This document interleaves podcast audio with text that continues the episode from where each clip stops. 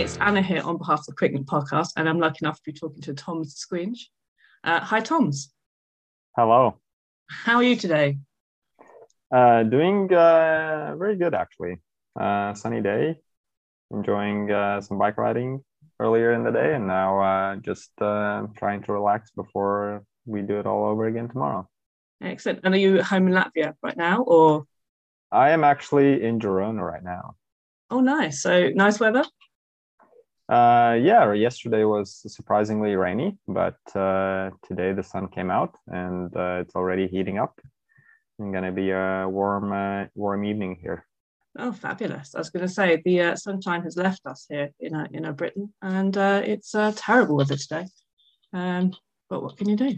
I don't get to be in Girona. Um, so Trek had some fantastic results. Yeah, really recently. Um, you've had Lopez in pink for ten days you've had the win for Mads Pedersen and Giulio Ciccone, and then Ellen van Dijk's hour record. This must be a great boost for the spirits for the for the whole team, really. Yeah, for sure. I mean, um, Giro has been uh, super good, and then you top off with some extra results here and there. It's been super nice to see. Uh, maybe the spring that we had was not uh, uh what we wanted, really, and uh, we had a lot of issues with people getting sick um, and so on. And I mean, that kind of derailed, derailed the plans. And um, yeah, kind of um, also, you didn't want to pull people out of training camps because they're getting ready for this and that. So it's always, um, yeah, a balance to find the riders to send to which races. And um, obviously, it was, uh, I mean, a little bit of a gamble to let the Giro guys just focus on the Giro and not pull them, not panic and pull them to other races where they could have been used for some results. But uh, clearly, it paid off. Yeah, yeah. I mean, you haven't had a bad start to the season yourself. You've got King of the Mountain at Tour of Romandy. I mean, how have you felt about it personally? Have you been have you been happy? Uh, well, I'm pretty happy with the King of the Mountain in Romandy. Yeah, because that was kind of uh, a little bit of a surprise. Obviously, also a bit of luck. Um, but other than that, I mean, had a pretty average spring to say the least. Um, felt like I was just on the back foot uh, after I got uh, COVID uh, in February and then got sick again, then crashed. So it was a very start and stop. So I was actually happy to that um, yeah, I mean, to finish, uh, to close out, let's say the spring on a high. And um, yeah, just to, well, for one, I got some good training in finally uh, before Romandy, and I think that paid off. And then, uh, yeah, now was happy to relax a little bit and then get get back to training and uh, build up for the next part of the year.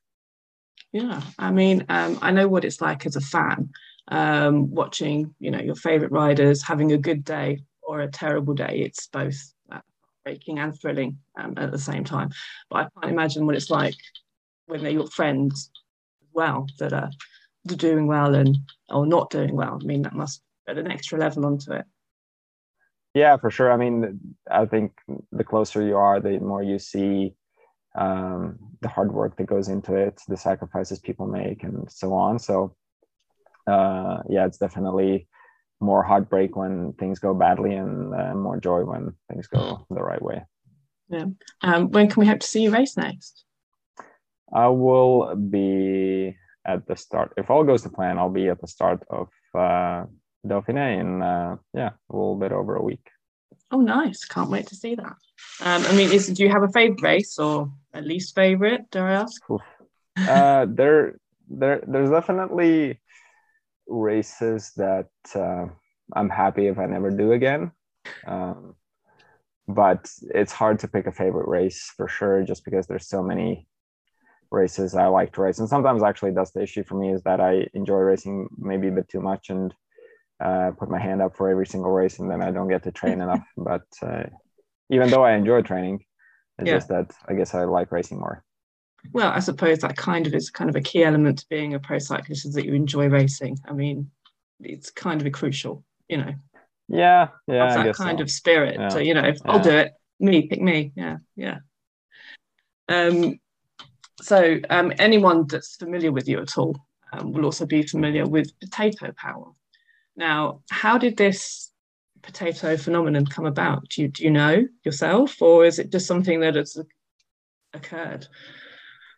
Uh, I mean, there's a, there's quite an extensive backstory in it, uh, because I mean, um, potatoes in general are um, a big staple in Latvian cuisine. Uh, we have dishes in every meal you can imagine uh, that involve potatoes. Uh, just because I mean they're so easy to grow in your own garden and people do it and if you don't do it, then you your neighbor does, and you always barter with uh, whatever you have in return. Um, and uh, I mean, we were always joking when we were younger. Wherever we went racing, whenever we got potatoes, they were like, "Ah, they know what we want," so that's why they give us. They see the faces and they they know what to give us. Um, but then actually, the re- the reason why it escalated quite uh, quite quickly was because one of our soigneurs uh, on Hincapie, Brian, he decided to Google, or he asked me first, what are Latvian jokes? And I was like, I, I don't know what Latvian jokes are. And if you Google Latvian jokes, most of the jokes involve Latvians and potatoes. Okay. Um, how high of a regard um, is a potato in, uh, yeah, in Latvia that it's uh, on on the same level as gold. And I was like, yeah, I mean, I started defending potatoes, and then it's yeah, I guess escalated even more.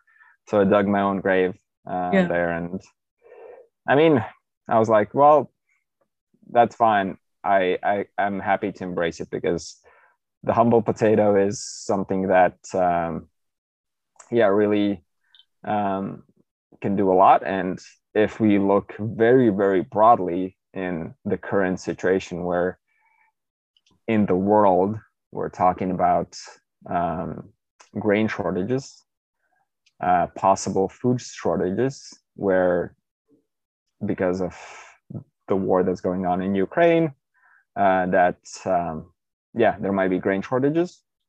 Uh, actually a potato that everyone can grow in their own garden.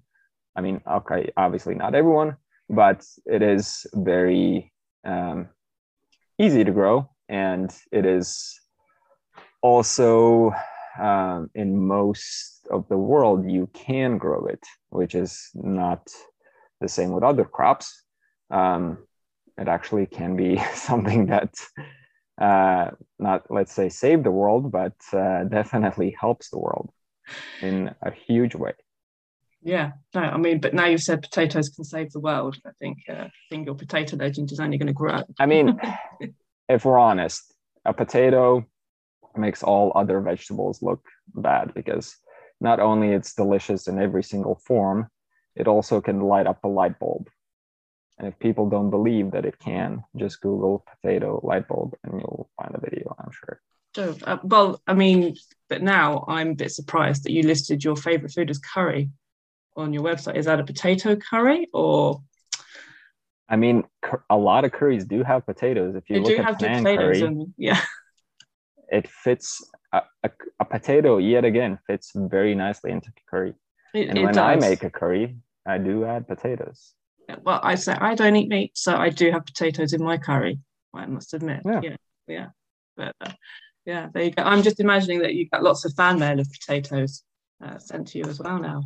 Yeah, I mean, as soon as there's any article in the world um, with any word potato, I don't even need to set Google alerts or whatever alerts you want to uh, set for the word. I just get uh, people sending it to me, and I know every single bit about it.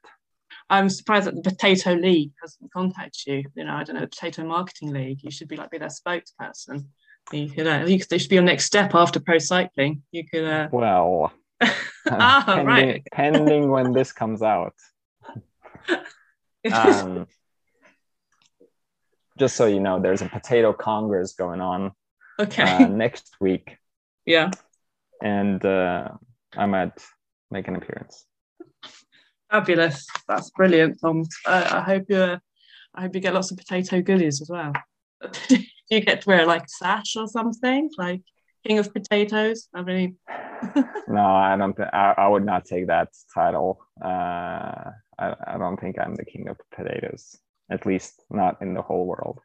I'm sure you didn't imagine yourself saying that today either, as well. no, definitely not. No.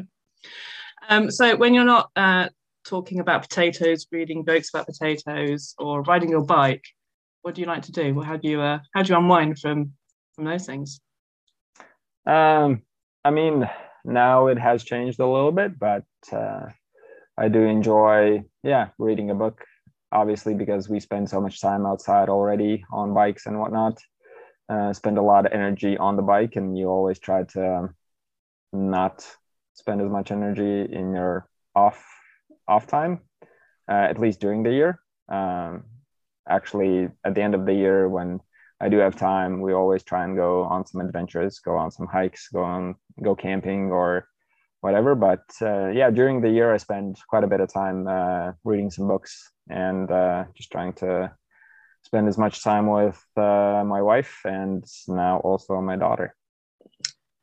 Yes, I would say I was gonna come to the uh, the, the daughter point in a minute. Um, yeah, so how is uh how is that? How is um, I mean I mean obviously you're going to say it's brilliant, but yeah.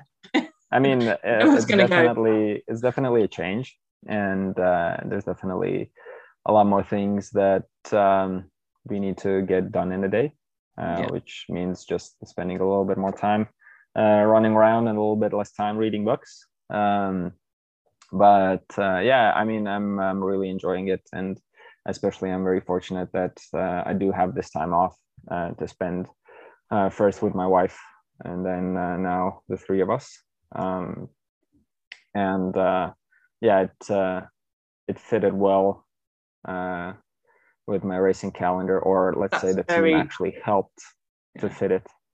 Um, so thank you to them, and uh, yeah, that and I to her for signing up on time.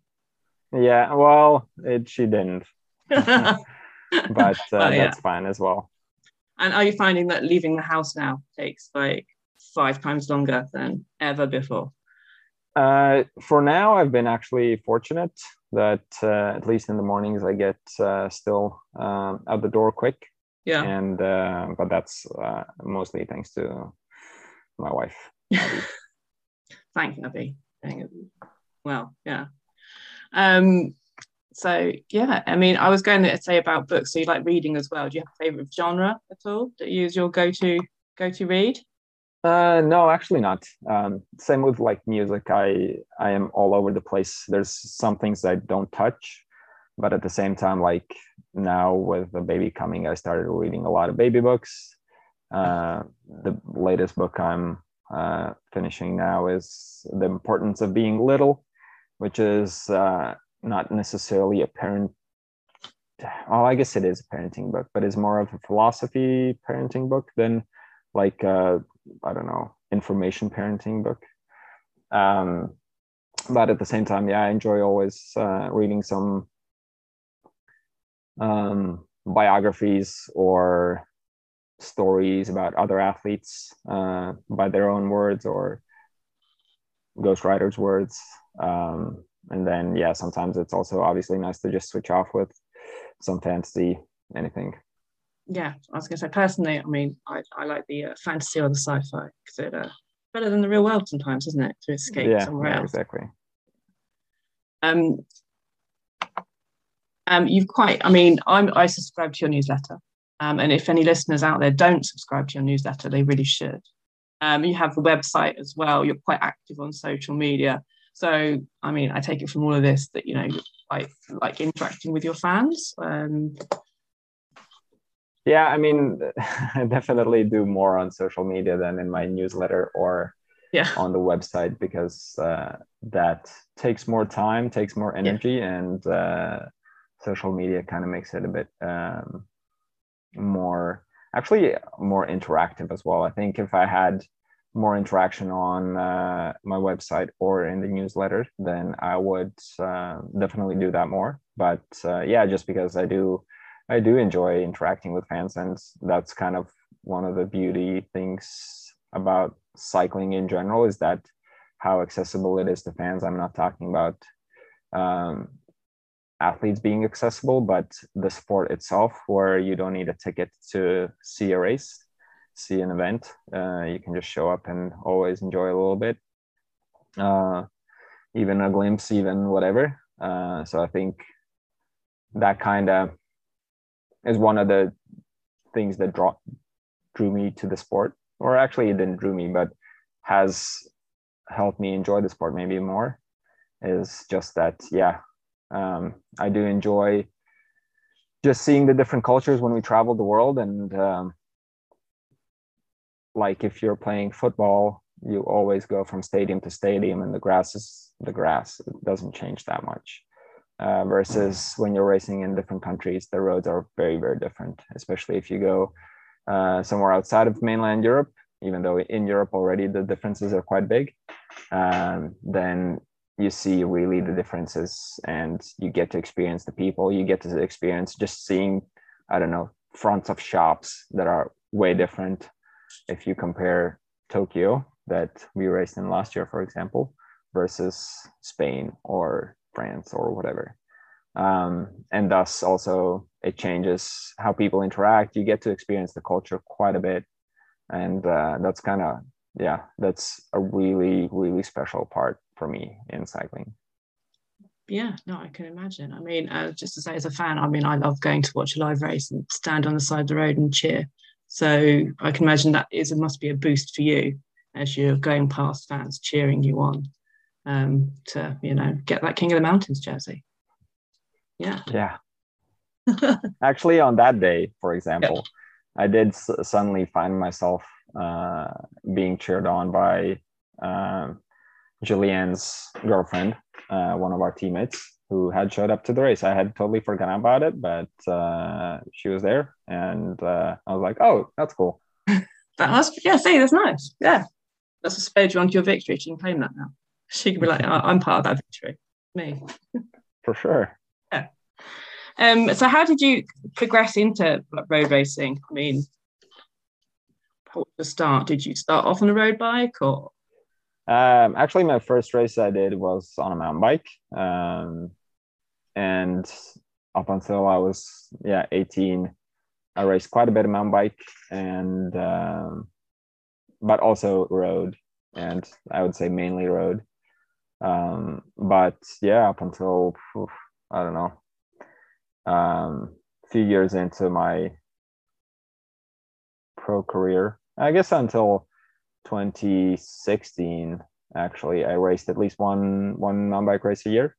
Uh, 2016 i did european championships because they were in latvia. Um, and that was i think that was the only mountain bike race i did. But i still managed to finish top 10 which was kind of cool.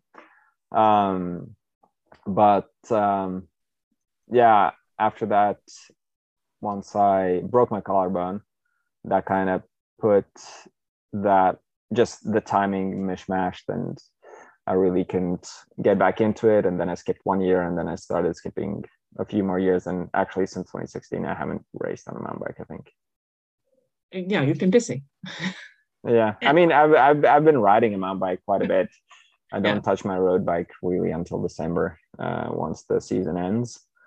Um, and yeah, all of November, October is pretty much spent on the mountain bike. It must make a nice change, like a busman's holiday, you know. It definitely does, and I mean, it's always, uh, yeah, it's it's fun. It's different, and uh, you get to experience nature a lot, a lot closer. Yeah, yeah. Well, fabulous. Um, is there anything else you'd like to tell our listeners that I haven't covered um, at all? Uh, no, I think that's it. I yeah. Mean, if people if people want to find me, they they'll know where to find me yeah, wow, you're very well. That sounds really creepy. I was about to say you're very easy to find, and then that sounded a little bit sinister. What I meant was he's on Twitter, people. So if you want to uh, find him on there, you totally can. Um, so yeah, so that's been brilliant. Thanks very much, Toms.